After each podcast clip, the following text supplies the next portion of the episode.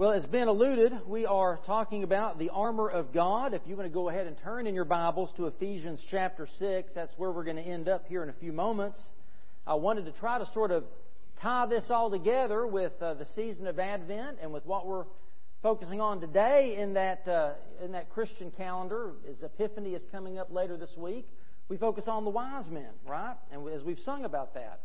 But in Advent, we focus on the hope, the peace, the joy, the love that Jesus brings, and we talk about the birth of Christ and how He came to bring glory to God and, and peace on earth. And all those things are wonderful. They play really well on Christmas cards. Not so much some of the grittier, messier parts of this story, like the part the wise men introduces to this story. We love the part of the wise men. I had several beautiful Christmas cards this year that had wise men on it. But when the wise men came to see Jesus, they also brought some attention on Jesus that was not quite welcome. King Herod. King Herod was a bloodthirsty, jealous king, and when he heard this news that there was a king of the Jews born, well, there can't be but one king of the Jews. And Herod, he wasn't, he wasn't a, you know, uh, he, was willing to kill his own children to protect his throne. So certainly some, some other kid that's claiming to be king of the Jews was nothing to him. And he sent out his soldiers to try to find Jesus and murdered the innocent children in Bethlehem and caused Mary and Joseph and Jesus to, to flee to Egypt. That part of the story reminds us Jesus had an enemy. We have an enemy. Ben talked about that enemy. We have an opponent. There's a reason Jesus had to come to bring peace on earth. It's because we are in the midst of a spiritual war. And it's a war that's been raging on earth since Adam and Eve first took and ate that forbidden fruit. And as Christians, we are in the thick of this battle, a spiritual battle that rages on today.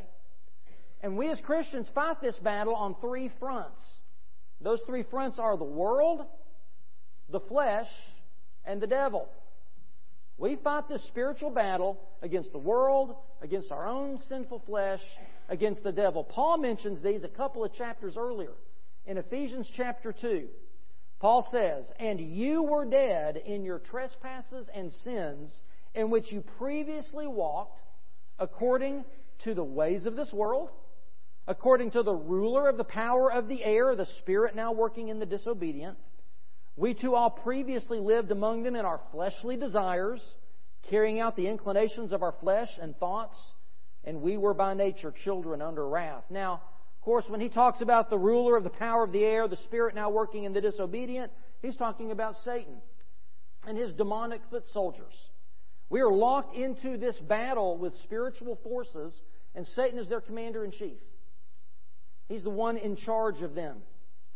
And this battle can sometimes be hard for us to see.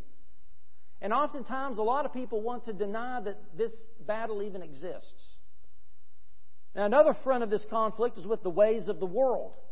Paul mentions that, the ways of the world. What he means by that is, is the fallen systems and values and philosophies of the world apart from God. Those who are opposed to God's kingdom work. Another way to understand the world is to think of it as society, culture apart from God.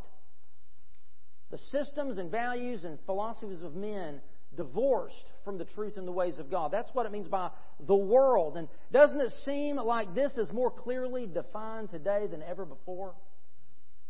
I mean, Satan's always been at work in the world, but it seems like that for a lot of, especially maybe the past 200 years or so during American history, it kind of has seemed to us almost like it's, it's he's, he's working you know, covertly, right? It, it, it's kind of, he's trying to, to, to wage this battle secretly. But now it's open warfare.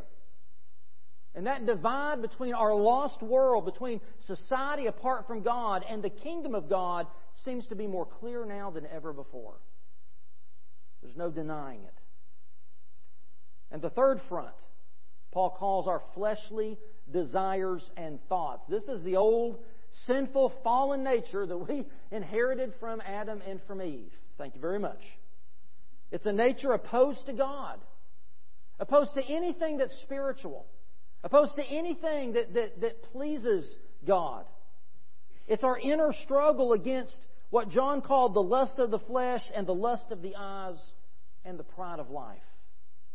It's what James talked about when we were back in this summer, if you can remember, talking about James. It's that part of us that lures us away and entraps us. And when we follow that path, its ultimate result is death.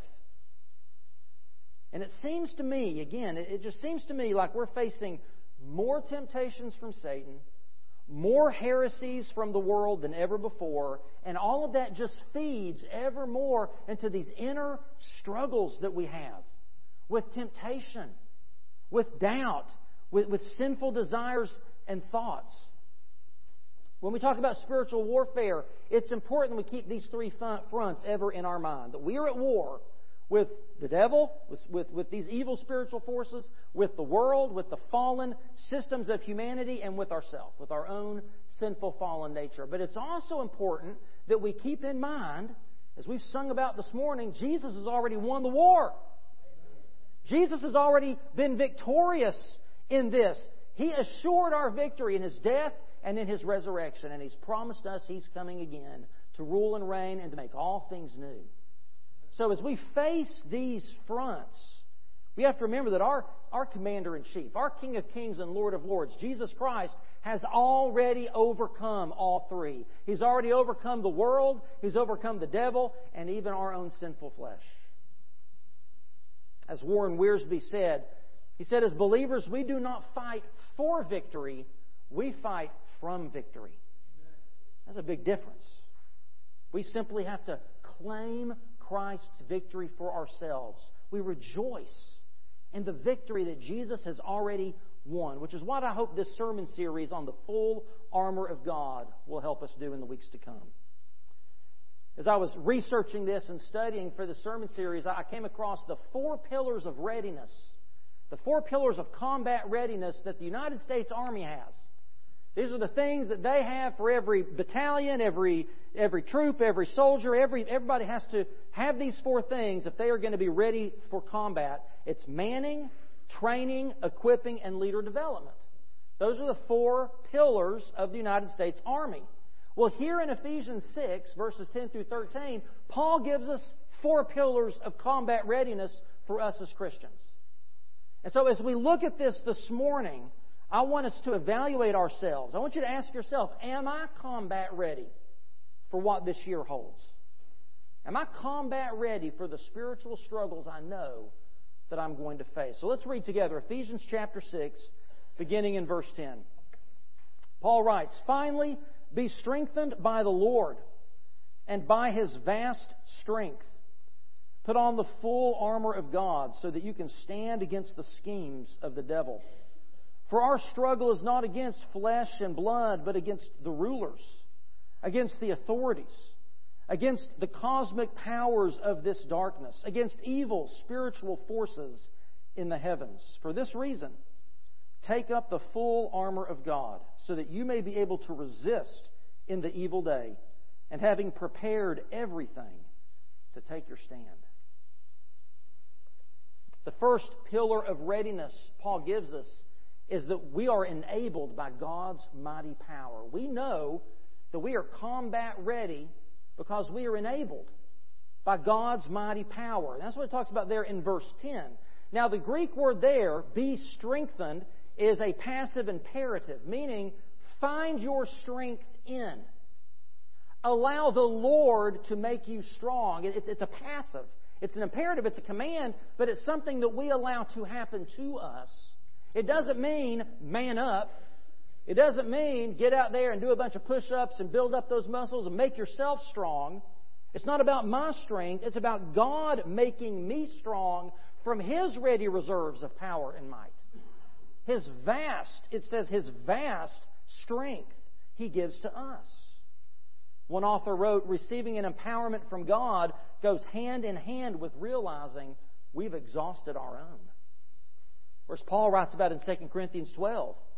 He's been struggling with what he calls a thorn in the flesh, and, and he's been struggling with this, and he's praying and asking God to remove it. But God said to him, My grace is sufficient for you, for my power is perfected in weakness. And so Paul says, Therefore I will most gladly boast all the more about my weaknesses so that Christ's power may rest in me. So I take pleasure in weaknesses, insults, hardships, persecutions, difficulties for the sake of Christ. For when I am weak, then I am strong. We are to be strengthened in the Lord's vast strength. It's like in 1 Samuel chapter 30. David and his men were, were preparing to go out and they were, they were going out to fight the Philistines. But while they were gone to fight the Philistines, another enemy tribe, the Amalekites, they came in behind him and they attacked the town where David and his men were living. They burned it to the ground and they kidnapped all their women and children and took them away. And so verses 3 and 4 of 1 Samuel 30 say that when David and his men arrived at the town, they found it burned. Their wives, sons, daughters had been kidnapped. David and the troops with him wept loudly until they had no strength left to weep. They had no strength left even to weep. It seemed all hope was lost. They were exhausted with grief. And just when it seemed like things couldn't get any worse, David's men began to blame him, even to the point of wanting to stone him to death. What could David do? How could he defend himself and rally his men and, more importantly, rescue their families from the enemy? He had no strength left. But we come to verse 6. David was in an extremely difficult position because the troops talked about stoning him, for they were all very bitter over the loss of their sons and daughters. But David found strength in the Lord his God. He had no strength of his own, but he found strength in the Lord his God. And when we have expended our strength, maybe even to the point that we can't even cry anymore, we are so exhausted, we are so we feel so defeated, we can always find strength in the Lord our God. Maybe you've been exhausted from the daily battle for the soul of your family. We may get exhausted from battling for the innocence of our children, for the freedom to worship and live out our faith. We may face that battle. We can always find strength in the Lord's ready reserves and His vast, mighty power. His grace will always be sufficient. We know we are ready for combat when we remember that we are already strengthened by the Lord.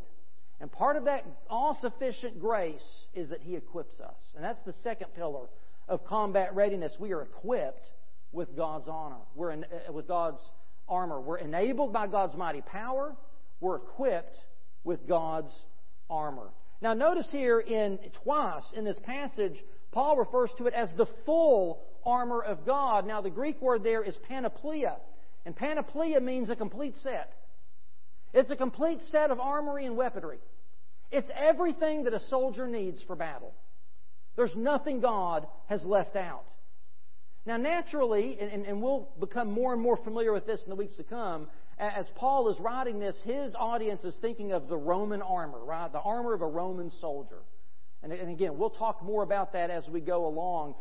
But there's also something from Israel's past that Paul is drawing. He's not just drawing on the, the everyday imagery of these Roman soldiers all around them. He's also bringing something from the book of Isaiah. We heard this in our Old Testament reading. Isaiah, in his prophecy, he talks about how God put on righteousness as body armor and a helmet of salvation on his head. He put on garments of vengeance for clothing and he wrapped himself in zeal as in a cloak. Here in Isaiah, it's God is putting on the armor himself. God is taking up this armor to do what no one else could do to fight for his people, to defend them against the enemy, to rescue them from sin. This is what God does. He brings us salvation. So, this armor in Isaiah, it represents God's acting on our behalf. So that tells us right there that this armor of God is not some kind of a magic spell that we cast. It's not that, oh, if I just read this every morning, if I just pray and put on this armor every day, it's like some kind of good luck charm that's going to keep me from trouble. That's not the way this works. In Isaiah, the armor was about what God does on our behalf. Well, guess what? In Ephesians 6, it's still about what God does on our behalf. As Ben mentioned in his children's sermon, the spiritual armor is largely defensive. It's all about defending us and protecting us. The only offense, offensive part of the armor is the sword of the Spirit, which is the Word of God. Just as we fight in God's strength, so we are defended by God's gracious working on our behalf. Now, two things about this armor I want us to see. The first is the armor's placement. The armor's placement. Armor is effective only if it's worn properly, right? It has to be put on the proper way. It does no good if you pick and choose what pieces you want to wear. Or if you only wear it the way you want to wear it. Or if you only wear the parts of it that are comfortable for you to wear. It doesn't do you any good that way. This is, this is why troops have to undergo inspections, right? They have inspections and they undergo rigorous training to make sure that they are maintaining their weapons and their uniform and their gear in the proper way so that they are equipped and ready for battle. They can't just dress however they want to dress. God equips us with His spiritual armor, but it's up to us to keep it in proper working order and to put it on. He gives it to us, but we're the ones who have to put it on and wear it. We're the ones who have to make use of it. Now, it seems as if Paul is repeating himself here because he challenges us both to put on and then he says, take up the full armor of God. Which is it? Is it take it up or put it on? It's both. We have to put on the armor because, again, it does us no good just sitting around. You know, it's been said, if you leave part of your, your gear, you know, over on the on the bench run on the field, then you're you're in a world of hurt. You got to put it on. You have to wear it. But we also must take it up. That word means to bear it. We must bear our armor. Now, if you remember from, you know, maybe reading the story of David and Goliath, or you remember from history that oftentimes the elite soldiers, the generals, the kings, they had what? They had armor bearers, right? They had people that would bear their armor for them as they went and marched over into the battlefield because the armor was heavy. It was heavy. You got hot in it. It wasn't very comfortable. So the king, he had somebody to bear his armor. But Paul is telling us we must bear our own armor. It's not too heavy a load for us to carry. We, we can't be like a, a soldier that might be tempted to, ah, well, you know, this piece of armor is a little, it's a little heavy, it, it, it's a little cumbersome. I'm in the heat of battle. Maybe I take this off. You do that, and it could, it could mean the end of your life. It's there to protect you for a reason. We can't be tempted to just lay aside certain parts of the armor of God and ah, the sword of the Spirit. I don't really, you know, my Sunday school teacher, the preacher, they know this stuff for me. I don't, I don't need to read it. I don't need to carry this sword. I got other people to carry the sword for me. No, we need every part of the armor. In that thick of spiritual battle, we must endure and ensure that our armor is properly worn. That we are bringing this with us. It's positioned just as we need it because God doesn't give us anything useless. There's not a part of this armor that, that, is, that is optional. It is all necessary for spiritual victory.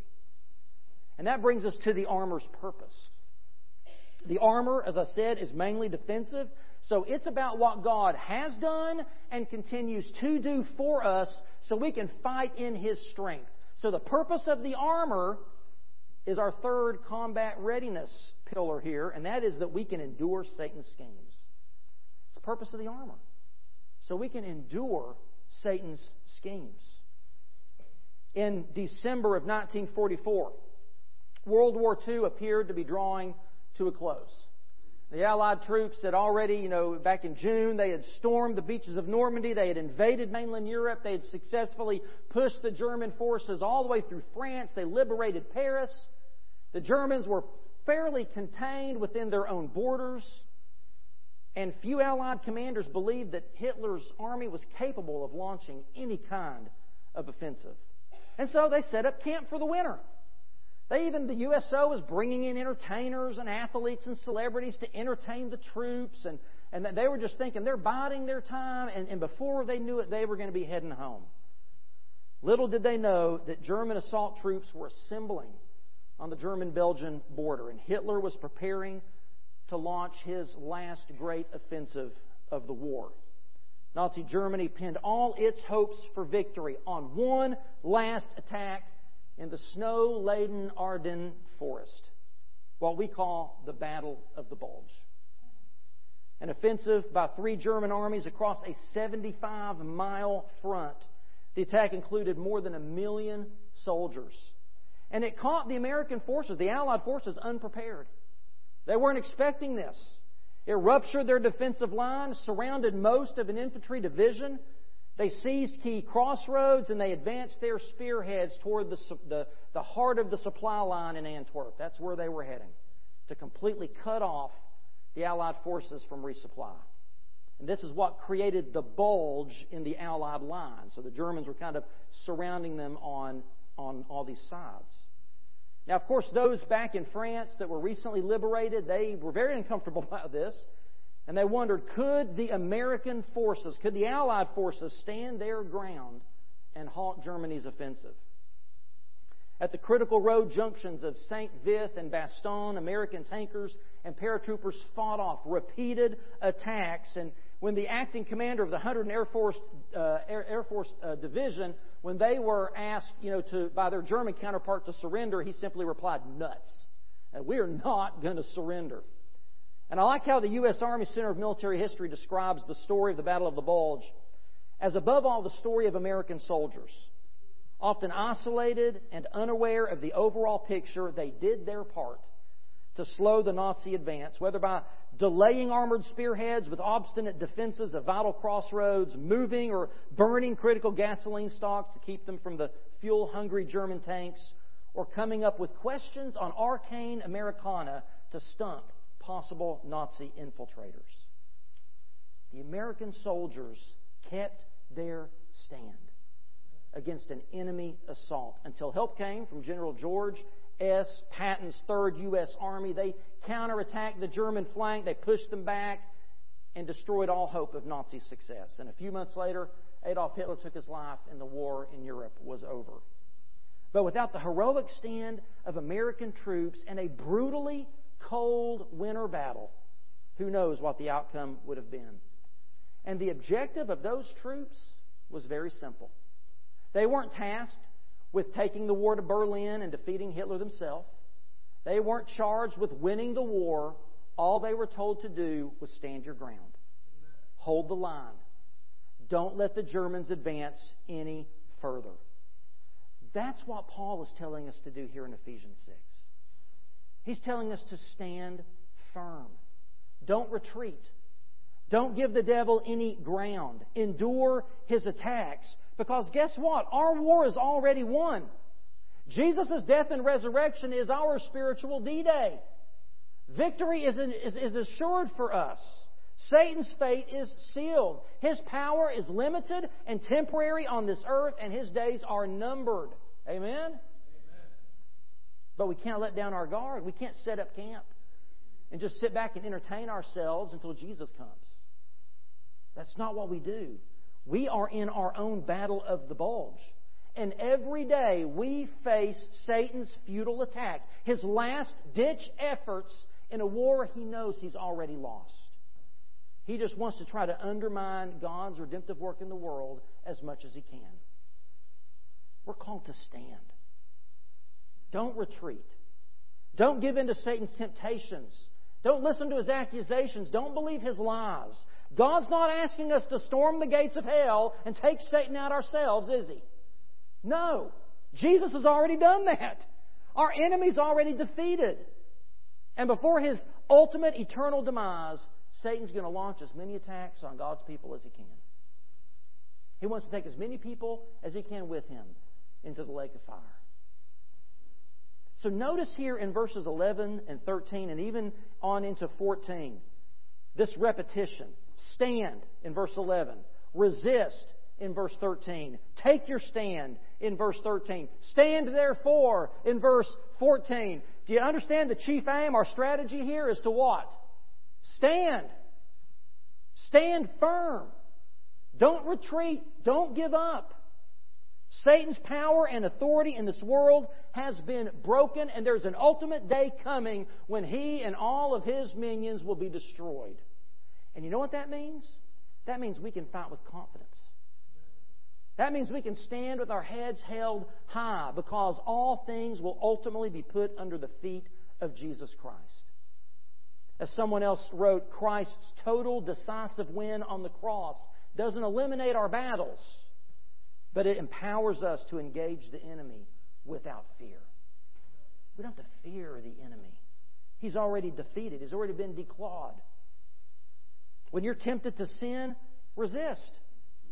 When you're discouraged in your spiritual walk, don't retreat.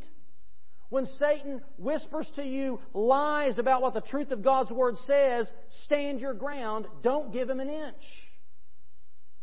Verse 11 mentions the schemes of the devil. We're to, we're to stand against the schemes of the devil. Now, the Greek word there is methodeias. It's where we get our word method. Resist Satan's methods. In his commentary on this passage, Kent Hughes tells us that Satan, I love this, this is so great. He says, Satan has been honing his methods for millennia.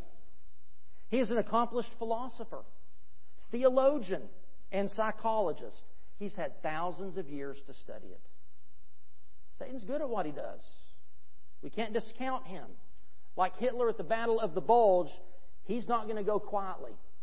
Like Herod, he's not going to just give up his power and his influence and control in this world quietly. His methods are sinister, they're deceptive, and they're deadly. And one of those deceptive methods is that Satan likes to masquerade as an agent of God. Paul talks about this in 2 Corinthians 11. He said that Satan disguises himself as an angel of light. So it's no great surprise if his servants also disguise themselves as servants of righteousness. And for that reason, the final pillar for us to know that we are combat ready is that we can identify the enemy. We have to be able to identify our enemy. And the first thing Paul tells us, he's very upfront. The first thing Paul wants to tell us who our enemy is not. And he says that our enemy is not physical.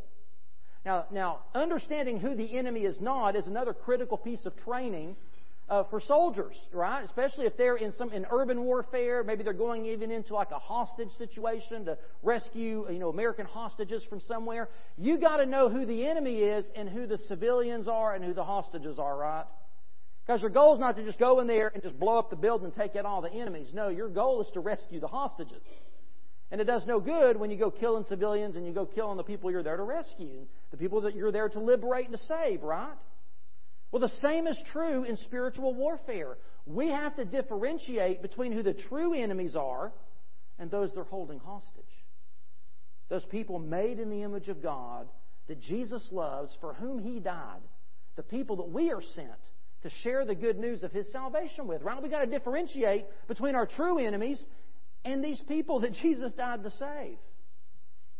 Now, our enemy uses flesh and blood to attack and obstruct God's work in the world, but if we fight against people, even people that Satan uses, we actually are doing his work for him. Because not only is he using them, they are his victims. And they're the very people that we are sent to proclaim the good news of salvation to. That's the mistake that Peter made in the Garden of Gethsemane. Remember when he took out the sword and he attacked the temple guard that was arresting Jesus? And what did Jesus do in that moment? He told Peter to stop it, put the sword away. He picked up the, the ear and he healed the man because that man was not the enemy. It's the same mistake Moses made when he killed the Egyptian guard and, and buried his body in the sand, and it, that led to him having to flee to the land of Midian. He was attacking the wrong thing. The only way to fight spiritual battles against spiritual enemies is with spiritual weapons. That's what we need. Weapons like the Word of God and, and prayer. And listen, in today's polarizing environment, it's real easy to get confused about who the enemy is. It's real easy today. And I think that's by design of, Satan himself. Political opponents, those who are attacking the very biblical values that we hold dear, those who are undermining our freedoms, those who hate and revile and persecute us. Listen, these are the very people that Jesus told us to love, to pray for, and to do good to. Right? Those who persecute you, those who revile you, those who hate you, those who say false things about you because of me, those are the people that Jesus says we're to love and to serve and to pray for. Now, that seems hard, doesn't it? Until you remember they're not the enemy. They're the ones needing rescue. They're the ones that have been deceived. Our enemy is not physical, but our enemy is spiritual. People tend to address problems, especially today, without mentioning anything spiritual, right? Because if you start talking about spiritual causes to problems, people start looking at you like you're a little kooky. And so the, the result of that is that you end up only looking to medical or scientific or, or practical solutions to your problems. Not that those can't be helpful, but underlying all of those things, there's always a spiritual element. And so it's foolish to neglect the spiritual. Yes, we are complex beings. We have brains and we have bodies that get sick, that get injured, that need care, medical care, psychological care. Yes, but guess what? We are also spiritual. And we need spiritual care as well. Beneath all of our social, psychological, economic, medical struggles rages a spiritual battle that we are too quick to discount.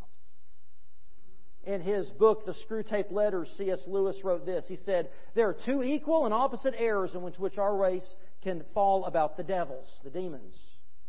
Okay, two errors. One is to believe in their existence. The other is to believe and to feel in an excessive and unhealthy interest in them. I'm sorry, one is to disbelieve in their existence, and the other is to believe and to feel an excessive and unhealthy interest in them. They themselves are equally pleased by both errors and hail a materialist or a magician with the same delight. We need to avoid falling into those two extremes. One is to discount and say there is no spiritual realm. There are no spiritual causes for, for, for the issues that we face, for the challenges in our world. There, there is no Satan, there are no demons. That, that's an egregious error, but it's equally egregious to say that everything, I got a, I got a hangnail, it's bothering me, it's the devil. No. My football team lost. It was Satan. No. No, we can't do that. Sometimes a sickness is just a sickness. Sometimes the loss of a job is the economy. Sometimes a broken relationship is because of, of our own mistakes we don't need to assign everything to satanic forces. Now, that doesn't mean that Satan can't use those negative things, right? We talked about that in James. He can use the afflictions we suffer to tempt us, to cause us to doubt, to draw us away from God, but he's not necessarily the cause of it. Now, Paul says that our chief enemy is the devil. Now, that, that term devil means accuser. He's the accuser because he accuses us before the throne of God. He tempts us to sin, and then he says to God, Aha! You see what he did? And God says, I don't see it because he's under the blood of Jesus. He's also called Satan, which means the enemy, the adversary, because he's our enemy and he's God's enemy. The scripture also calls him the tempter, the murderer, the liar. He's compared to a devouring lion, a deceitful serpent, and an angel of light. And Satan is powerful, but his power comes nowhere near the power of God. Satan's been allowed temporary dominance in this sin sick world among those people that do not know the grace of God. Satan can only be at one place at one time. You ever thought about that? So people want to say, the devil made me do it. Well, first of all, the devil can't make you do anything. Secondly, Satan can only be in one place at one time. He's not omnipresent. Now, he has demonic forces. He has these spiritual forces of darkness that make him appear to be omnipresent. Sort of like Herod. I read somebody say the other day that the reason Herod built all these fortresses and palaces all over Israel is because he wanted the people to think of him as being omnipresent. He wanted people to always be able to look at some building and wonder, is Herod in there today? Satan does that.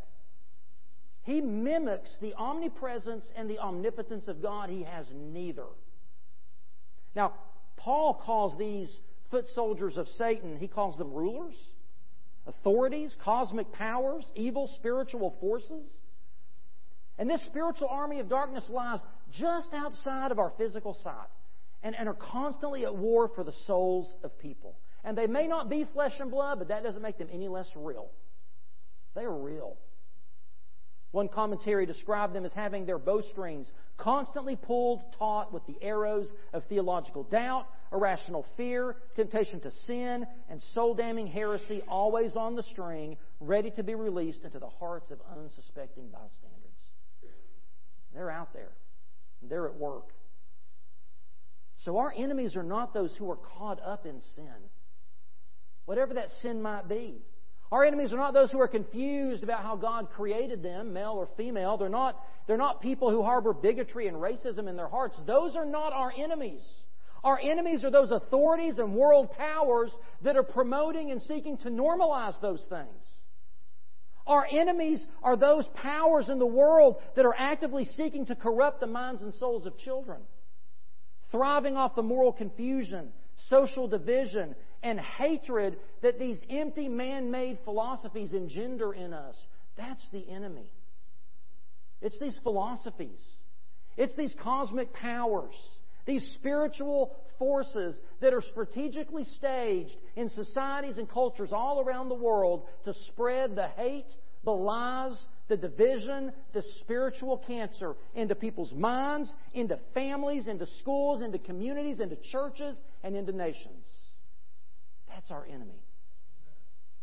We cannot be ignorant of Satan's devices. He masquerades as an angel of light. He makes himself look good.